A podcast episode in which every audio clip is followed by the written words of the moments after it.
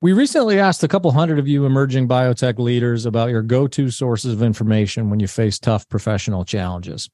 Your top response wasn't webinars, it wasn't scientific journals, it wasn't trade shows, it wasn't even consultants.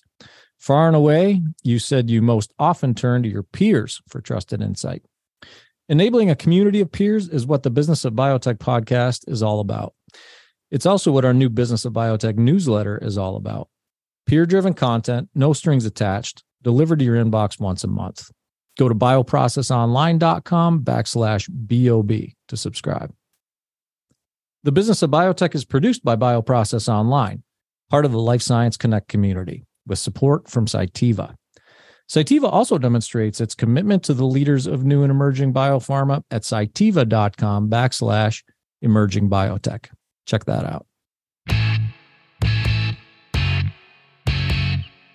Dan O'Connor learned how to embrace adversity as a captain in the United States Marine Corps, where he was among the first wave of U.S. Marines deployed to Saudi Arabia for Operation Desert Shield immediately following Iraq's invasion of Kuwait in 1990.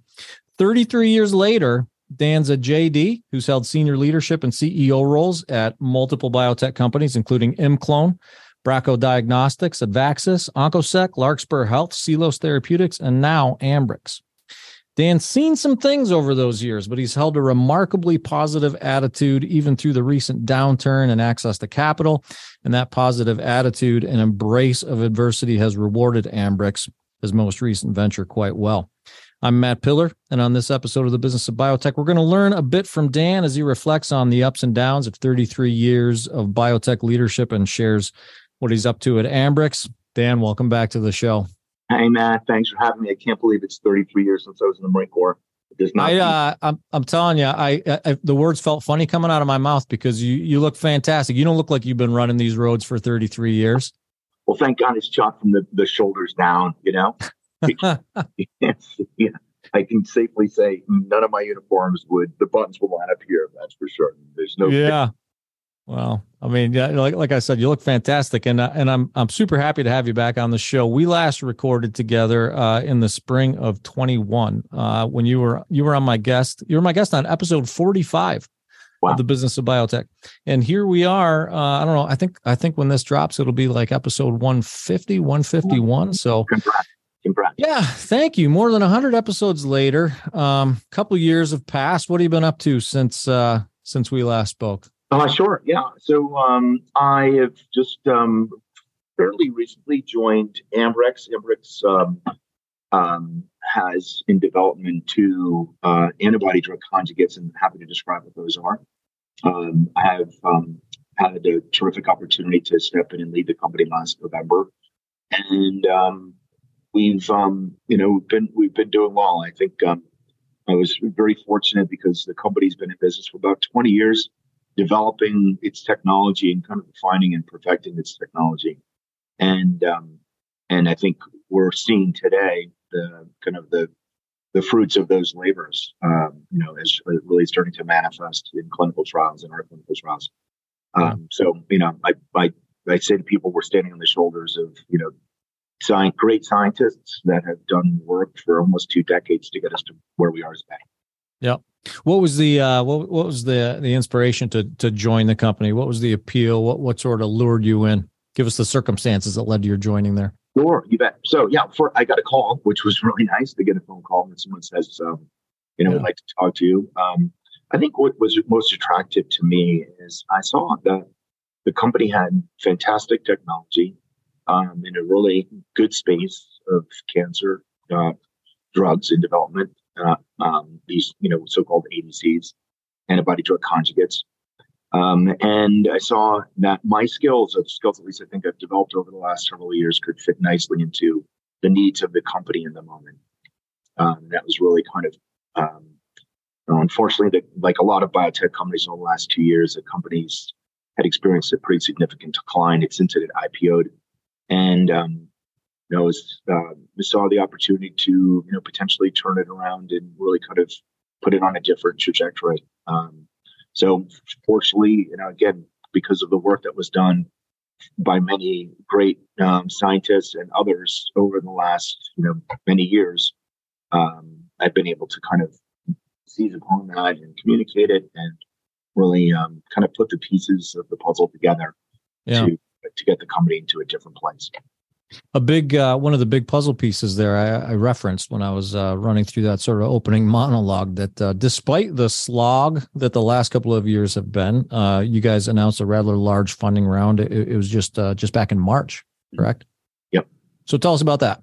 Sure, it was an ATM actually. So it was um, we had an ATM and we were able to successfully use it, um, and uh, you know that put about eighty million dollars um, into the company's resources.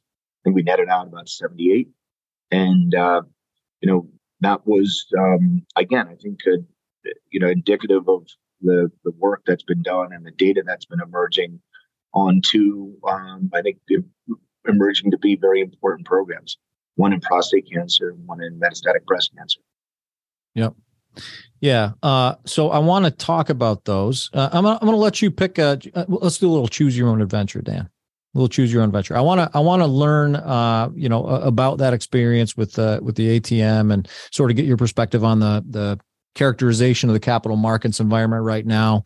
Um, factors that are, that are uh, kind of, uh, factors that are contributing to the challenging environment, the Inflation Reduction Act, interest rates, that kind of thing. Do you want to go down that path right now, or do you want to tell us about uh, your your metastatic breast cancer and prostate candidates? I'm happy to talk about the market. I think um, you know, I think we were able to use an ATM. I, I, I um, I think ATMs are good tools, not always the, the tool that you would use to raise capital, but I think a, a has a um, it's a good tool in the appropriate circumstances one of the things I like about it is the, the fee you have to pay to raise the capital is much less than when a more traditional capital raise.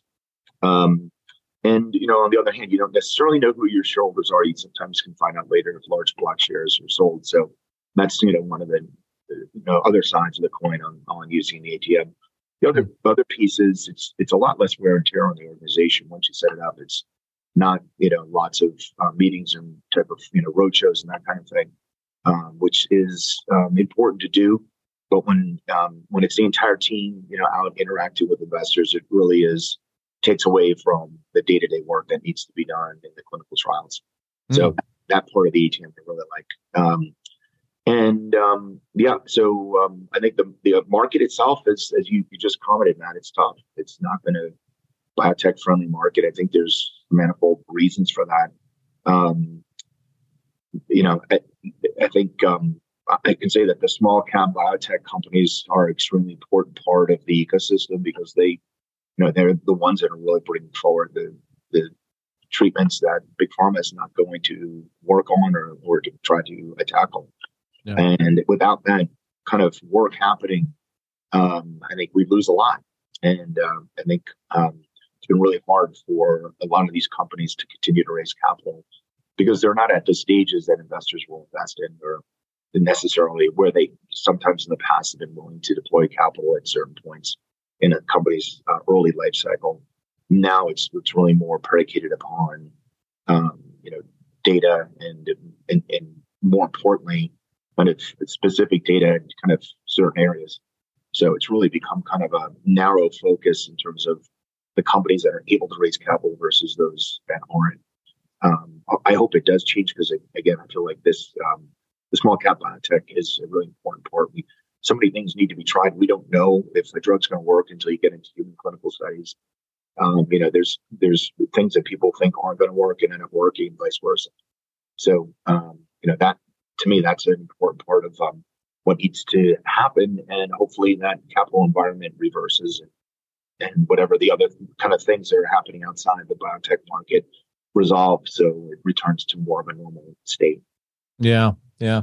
Uh, what advice do you have for for those small cap biotechs who maybe don't have, uh, I guess, enough data to to satisfy uh, the the the investor community's desire, you know, for data to to fund right now? Um, you know, what what what in order like bigger picture in order to avoid losing that that innovation and keep momentum on that early stage stuff going on what what, what can small small biotechs do? What can the industry do? Yeah I, have actually had to do it. Um, you know you um, you have to work with your partners right so you're you're running a small company you usually are hiring um, service providers CROs CMOs Um, and you know, lawyers, you know, um, others, you've got to. Um, I mean, one of the things to do is try to have them work with you and you know, negotiate. Um, that's something where they're willing to still do the work and you know and potentially get paid or take some risk. You know, risk share those type of things. It's it never hurts to ask. You know, sometimes the answer is going to be no, and you probably think it's going to be no going into it. But um, kind of thinking in, in, kind of creatively in that way can help. Um, you know, you might just take a look at other things that you have in the company which are valuable that you can um, use. Um, for example, at a company I led, we had a um, the New it was in New Jersey, and there's a New Jersey NOL program, and New Jersey allows you to sell your NOLs, but it only happens at a certain point in time of the year. It's usually like end of the year, and it you know when you qualify and you get paid in the beginning part of the year. And um, so I knew that our company was going to be able to collect under that program or get a benefit under that program, but um, the money wasn't coming for months. Mm-hmm. So I was able to find um, a gentleman, an investor gentleman who um, was willing to kind of loan us money as, and we used as a as a kind of security against the loan, the eventual NOL that would be coming that, that would be paid. And um, it was probably ended, ended up being the most efficient capital we had. He didn't charge us a lot of interest to do that. And, you know, it bridged a gap. And um, I think that's kind of the thing. You just, you know, try not to be afraid. Um, you know, that fear can paralyze, right? And um, just try to think like, okay, what can I do? What are my options? What are the things I could do? I, you know, the other thing I did was just didn't pay myself, and, you know, agreed not to get paid mm. um, or get paid in stock. Sometimes um, that that can be a choice, but you know, sacrificing your paycheck, um, and then also sometimes having to ask your employees to take a reduced pay for a period of time. Yeah. Um, you know, and I find people are, you know, usually generally interested to work with you. And, you know, a lot of those kind of, they're the last resort things you need to do, but um, it can help to bridge the gap until you get to a spot where things turn around or the environment changes. Yep. Yeah.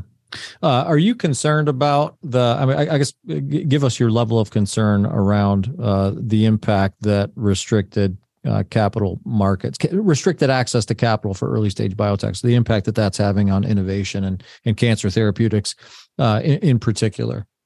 Yeah, it just was the part I was trying to mention before, Matt, which is, you know, we don't know. Like when you see something come out of a lab, you've got preclinical data. I know there's a there's a basis to think that the, the program will work. Um, there's enthusiasm by the folks that envisioned it, um, but you don't really know. You don't know until you get into human clinical studies. That's that's why we have clinical studies. And again, things that people look at and they're like, "Oh, this is definitely going to win," ends up not being successful, and vice versa. So, yeah, that that that basically trial in in the human in human studies is essential towards developing innovative programs. And you know, many many go into clinic, but you know, not that many come out of it and are you know successful. Um, and I think if we want to continue to have innovative programs, innovative drugs, we have to feed that engine. And um, you know, there's some investors, I guess, that look at that and say, okay, if I can win a certain percent of time on my investments, I'm good. I'm going to continue yep. to invest in biotech. Um, so, you know, to me, that's the biggest um, negative coming out of um, a market that, like we're in now, which is essentially seized in terms of the ability to raise capital. Yeah. Yeah. Well, that's a good segue uh, to tell me a little bit about your candidates, and then I, have got a bunch more questions for you about about company building, business building that I want to get to. But uh, you know, you're talking about as you're talking about confidence and, and clinical data. Um, tell tell me a little bit about what you know where Ambrx is uh, with its clinical candidates and and what those candidates are poised to do. You bet. So there's two, um, two that we're focused on. We have a lot of others that we've developed, but um, um, a believer in focus and um, I'm, I'm not um, not, not going to let us be distracted by other important programs that we have uh, that are kind of on the shelf. We really want to make sure that we can bring these two forward, and um, and then hopefully that will unlock the potential of the others. Um, the first more mature program is called ARX788. I just refer to it as 788. And this is an ADC that's directed towards HER2.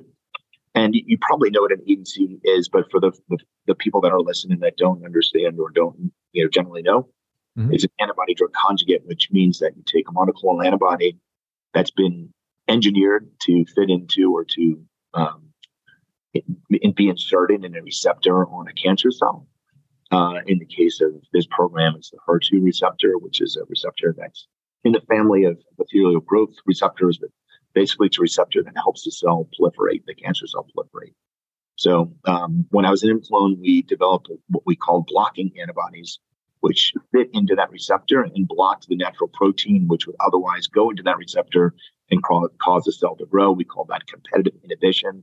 And in essence, it's that feature of competitive inhibition married up with delivering a piece of chemotherapy to the cell.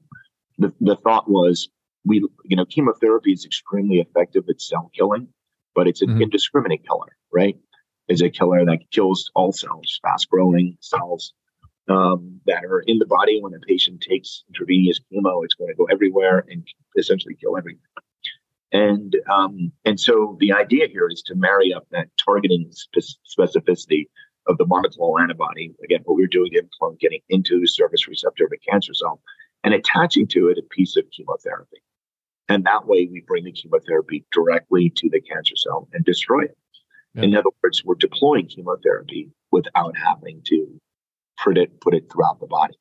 And the, the piece that Ambrx has, and this is you know to your earlier question about what drew me in, mm-hmm. was a, a very a, um, we we own a piece of technology that was developed at Scripps and and spun into Ambrx many years ago, and that's a, a specific type of conjugation of the payload to the antibody. So the chemotherapy is here, the antibodies here. You need to bring those two things together, and that happens through a process called conjugation using something called a linker. But um, to describe it as a metaphor, if, if you're conjugating onto the antibody and your conjugation is weak and it just pulls off, you're going to defeat the purpose because the, the chemotherapy is just going to pull away from the antibody. The antibody is going to fall apart in the bloodstream. It may go to the to the target, but it's not going to deliver the chemotherapy. And more importantly, the chemotherapy is going to be diverse, you know, diffused throughout throughout the body. So essentially, like, like chemotherapy, again, kind of counter countering the whole goal. And so, with that technology, um, we built these two product candidates. Again, the first is directed towards the HER2 receptor, um, delivering a payload called a microtubule, basically that destroys the cell structure. And um, we have stability, which means that because of that strength of conjugation that Scripps developed, we don't see that premature release of the chemotherapy in the bloodstream. The antibody does not, or the ADC does not fall apart in the bloodstream. It gets the cancer cell and delivers the toxic payload. For 788, that program's been going on for many years. In fact, um, it's it, it, was licensed to a partner in China who just announced successful phase three results with it in metastatic um, breast cancer, mm-hmm. HER2 positive metastatic breast cancer. And um, we, um, before my joining the company, the company had been developing the same program in a very, very large, the large phase three study. And then the landscape changed pretty significantly. And we, the board made a decision to, um, the company made a decision rather to, um, to pause the development of that program, allow our partners in China to continue their, their development, um, and then instead uh, look to license the program so that we could focus our resources on an earlier program targeting prostate cancer using the same technology I just described.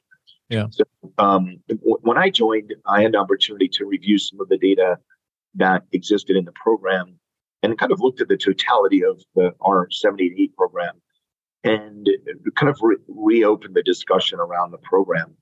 So that instead of doing a large phase three study, you know, going for the brass ring, so to speak, Instead, doing kind of more of a rifle shot study, coming in after Enhertu, which just got recently, relatively recently approved in the second line of HER2 positive metastatic breast, and see if we can help patients who do not get a benefit from Enhertu, which is also an ADC, right? So, um, it, it hurt, um, Enhertu was developed by Daiichi Sankyo, and it was, um, you know, eventually obtained FDA approval in the second line.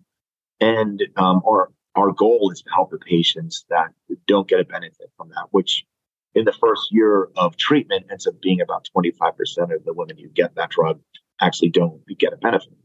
So when we looked at that that opportunity, we looked at our ADC. We recognize that we already have data which is, is not, you know, kind of hang your hat on data to say it's working this patient population, but it's at least a signal. Combined with all the data that we have from our um, partner in China, we thought it makes sense for our shareholders to do a small study post Enhertu because the market opportunity is um, very significant. And if we can, you know, if we can show activity post Enhertu, we think we'll have an opportunity, a, pretty profound opportunity for our shareholders. So that that's that program. It's basically restarting it in a very specific way, coming in post Enhertu. Um, patients who got HER2 did not get a benefit will get our drug. We're going to look to make sure they didn't have multiple prior lines of therapy. We're going to try to re- refine that to, or kind of confine that, I should say, to two or three prior lines of therapy. And also, we want to um, ensure that patients actually are expressing the target HER2. So we're going to look to have relatively contemporaneous um, assessments of HER2 expression. So yeah. that's perfect. When it comes to turning your innovations into clinical realities, the first step is transforming your process. On the Business of Biotech podcast, we bring emerging biotechs weekly insights to advance their pipelines, from funding to regulatory and other need to know topics. The pod is brought to you in collaboration with Cytiva, a global provider of technologies and services that advance and accelerate the development, manufacture, and delivery of therapeutics. Check out their resources at cytiva.com backslash emerging biotech. That's C-Y-T-I-V-A dot com backslash emerging biotech. Yeah, to, to your point, it's a there, there's a giant market opportunity there, and it's super important work. Uh, you you mentioned uh, you mentioned that uh, some of the some of the technology that you're building on uh, you, you, first saw perhaps during your time at at ImClone, and it reminded me of uh, a conversation you and I had you and I had a few weeks back that felt sort of like a six degrees of separation conversation. You know, one of those Kevin Bacon, like who do you know that I know? And you were you were talking about a bunch of folks that that I've had on the show that you've worked with many of which kind of drew back from your your days at, at ImClone. Um, and and you, you've brought a lot of, uh, I think, a, or at least a handful of longtime colleagues along with you on your career journey, most recently to Ambrx. Um, so I, I'm I'm kind of interested in in unpacking that a little bit and getting your perspective, especially for those who are new, you know, new biopharma company builders uh, getting your perspective on the importance of of that networking and relationship building and maintenance of relationships when it comes time. Why why is that so important? How does it work when it comes time to build out a, a company uh, and and maybe maybe even breathe new life into a company uh, like Ambrx? Yeah, no, it's critical, and and thanks thanks for bringing it up. Um, so I was fortunate to start in the CRO business, and um, you know, you know, in in one way, I learned that eighty percent of what we do in biotech is you know interacting with CRO. So mm-hmm. understanding that that part of our business, whether you do it internally or you do it through CRO, is critical. And in that way, that um, a, a, lot of um, people at the time. This was you know back to the thirty year, thirty three year ago thing. That was mm. probably about twenty five years ago, and um, and you know just it, it, that network that you, I built there and then went on to ImClone and the same thing, worked with a lot of great people, you um, you know, you develop friendships and relationships and um, you you know, you work with some really talented people and it gives you an opportunity to work with them downstream. I had a colleague who once um, said the best compliment you can pay to somebody is working with them again at another company. Um, I was kind of thought about that. I was like, you know, he's probably right about that. But um, but I kind of feel bad for the the you know, there's a push to work from home now, and you know, it definitely works. You know, we can all be productive and have meetings on Zoom, etc. But for folks starting off in their beginning part of their career, definitely encourage them to try to get into the office because yeah. that, that, human dynamic and those relationships you're forming in the beginning parts of your career are critical. They're the ones. These are going to be your colleagues throughout your career, and they'll be, you know, they'll be people that you help, people that will help you, people that may work with you um, in the future. Um, so, you know, not having the advantage of being shoulder to shoulder with those people, you know, in the earlier parts of your career, I think is a is not a good thing. And yeah. um, I would definitely encourage people if they have the choice to get into the office and kind of interact. Yeah. I uh, I recently had a, a, guy by the name of John Balchunas on the the podcast. He's the workforce director of workforce development, I believe, at, at NIIMBL, and the entire focus of that that conversation was around how difficult it is to out, outfit a team in the in this day and age. Uh, uh, you know, in, in biopharma, from the bottom up, right? From uh, you know, from from a production level, the manufacturing floor, right on up to the C suite. So I can, I can only imagine that. I mean, I, a lot of this takes time, right? You know, we keep going back to that. Th- we keep aging you, Dan, going back to that 33 years uh, in, in the space. But, you know, uh, a, a, lot of that I, I understand takes time, but how, like, especially in light of the fact that it's difficult to build talent around you in biopharma right now because we just don't have the the, the volume of of talented uh, people that that are necessary to feed into this great innovation engine uh, d- does that like really uh, i guess exacerbate that that absolute need to to network and and, and build relationships and, and pull people along?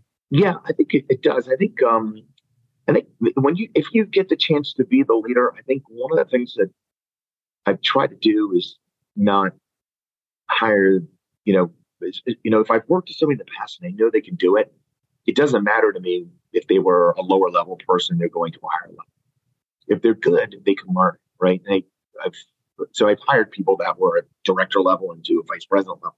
You know, maybe director level at a bigger company, VP at a smaller company. So, you know, there's that dynamic. But um, but it's it's mostly when you when you've worked with someone you know they're talented. Um, it, it's it's okay to kind of bring them in at a level that you know and give them responsibility that may they may not otherwise be getting for a while, mm-hmm. and you know that kind of opens up the the playing field, right? Because you know someone could say, well, they've never done that before. They don't, you know, they, they have not been a what it fill in the blank role, right? And you know, so why would you hire them for that position? And if I know them and I've worked with them, um, I'll say, look, it doesn't really matter. They're going to learn it. And you know, you, you're you're hiring talent. You're not hiring kind of a you know someone to do a. I mean, yeah, you are hiring to do a specific job, and there's expertise that comes along with that. But the the the people that um you know, if you, again, if you've worked with somebody who you know can handle it, bringing them in and bringing them into an area that's above where they, they already are may not on paper make sense, but it's always worked out.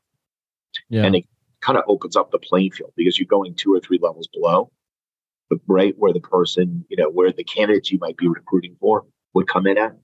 Um, and then, um, again, maybe just because I was an English major, I'm in a science business, I love science. I don't, I mean, I look at people's core backgrounds, but mostly want to um, interact with them and talk to people that have worked with them. Um, because it's, it's, it's, you know, there's, there's, you bring some, you bring your knowledge base to the table, but what you really bring is your abilities. And having those abilities, you know, brought to bear in a company when they're, um, when they're good and solid, it can make a huge impact. And so the, to me, the, that's the, the piece I look at. It's like the, the try to look at the person, not necessarily, you know, where they went to college or those kind of things. What have they done? And, you know, what, what do others say about them? It's uh, I mean, you know, it feels nuancy, right? Like it feels it, it, it's difficult to to offer prescriptive, uh, you know, how how to advice on on team building around sort of that that that mentality that you're describing right now. But um, I'm I'm curious, like to what degree that approach was uh, shaped in in your time in, in the service maybe? Like uh you know how, how did that sort of influence this? Because you know I, I think about it on on on as you're talking i i'm i think i'm thinking about it on on two different sort of uh planes. One being like i know in the military like r- repetitive mastery is is principle, right? Repetitive mastery of a of a task, of a thing, discipline in that approach. Uh, but then also uh, on the flip side of that coin, there comes a point, like in, in a in a situation of you know, like a, a guy like you, you know, you you volunteer, and you you become a captain in the U.S. Marines, and then you you know find yourself moving from repetitive mastery sort of skills building to here I am in, Iraq uh, in in the, in the theater. So there comes a point. I, I think to the point you're making, Dan. There comes a point where you say like, you know what, Th- this person hasn't seen it, but I think mm-hmm. they got the chops. So we're gonna we're gonna put them into it, right? Like, how how does that kind of was that formed up by sort of some some experience? As you're talking about that, it might have been a little bit, Um, I don't know. Maybe I'm making that up. I'm just you're, no, you're, you're actually very right. Like it's a great example. Like if you're you know kind of in a in a in a kind of a non a situation that's not intense, right? It's maybe you know not you're not you're not training anymore. You're actually doing right. Um, in that situation, you're thrown into you know to do jobs that you've never done before, mm-hmm. and you know you're taking on responsibilities that maybe three levels above where you currently are. Um, and you know, again, that in that setting, that you know it doesn't matter if you trade for it or not. If you have to do it, you do it. You figure it out. And and those are the people that you know and see, and you kind of see them in a business environment. You know, when you work with somebody like that, the person's really solid. They just get it done. They figure it out. You know, um, and if you have a chance to hire their boss or them, you might go for them, even though their boss has more yeah. experience. You know. Um, anyway, um, yeah, I think that's that's a good analogy because at the end, when you're really working in a situation that's a crucible type of situation, you're under pressure. You're looking for people who can get things done, and that's usually the person that's got a good attitude, that's that has you know work ethic, um, you know, is is you know um, is kind of a constant learner, who's a volunteering for projects person. Um, you know, kind of taking on more work and getting it done. Delivering results, right? Not just the effort, but actually the results. Yeah. And then, you know, and again, I've had the chance to work with people and, and then fortunately been able to, you know, bring them in. And I think the, the part about maintaining the team though is even harder than recruiting the team. Um, because mm-hmm. when you bring in really talented people and they, maybe they elevate to a certain level and then they have an opportunity to go on and you know they they get phone calls right everybody gets phone calls from recruiters frequently and people are competing for talent. Um, and you know, those folks usually after a period of time will go on and do great things, right? In their own right, they'll go on to be a CEO at some point, or you know, a, a C level person. Um, so I get sometimes I get like, uh, I wish they would stay. I want them to, you know, can we all just keep working together? Yeah. But it's and it's but it's selfish. Honestly, it's a selfish thing. Sure. Yeah, and I think you've seen it. Like you know, you, you, uh, it's it's totally cliche, but uh, you know, if you love and respect something, let it go. You know, it'll, it'll probably come back to you. Spend enough time around the space, it'll it'll, it'll come back to you, and it'll come back to you better. I, I had a girlfriend say that to me once, and it never came back. oh, I I I'm sorry, I didn't mean to tear that wound open. no, it's all good we have a uh, my my friends and some of my close friends and I have a, a saying about uh, embracing the suck. We like to do things that would make a lot of people uncomfortable in terms of like spending long periods of time in adverse weather conditions and you know mountainous terrain and, and Montana. when I was younger, we did a lot more of it than we, than we do now. But like Montana and Colorado, and we always talk about embracing the suck because there are times when you you know find yourself in a situation, whether yes. it's in business or in in uh you know in your in your play life, uh, where you know in a couple years you're going to look back on those memories and you're yeah. going to love every minute of it but yeah. in the moment it's cold and miserable and sucky and, and yeah. it's biopharm is just like that right sure. Tell me about that. I mean, I know you. We talked uh, a while back about TBS, uh, and that kind of lines up with this "embrace the suck" thing, right? So tell me about tell me about TBS. Yeah, the, the base is cool. Um, and I'll get into some of the other creative names the Marine Corps gave TBS. Was it was officially called the Basic School. It's the it's the follow-on training you get once you earn a commission in the Marine Corps, where you learn how to be an infantry platoon commander. And every Marine officer learns that role.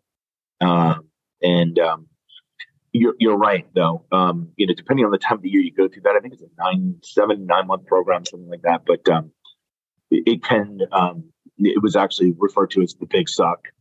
Um, it was also TBS. referred to as TBS, the Big Suck. It was also referred to as ticks, bugs, and snakes this this better stop. This base sucks. Uh, on a list, a list went on. Yeah. Uh, but uh, yeah, you know, and that does it does for me. Although you know, like I guess it's really the personality. Like I, I don't like sometimes people say, well, you know, you went through tough stuff and you did the hard things. I guess that helps you in the situation you're currently in if it's hard. And not really, honestly. For me, it's like I don't draw upon those things and be like, oh, I've done this, I can still do this.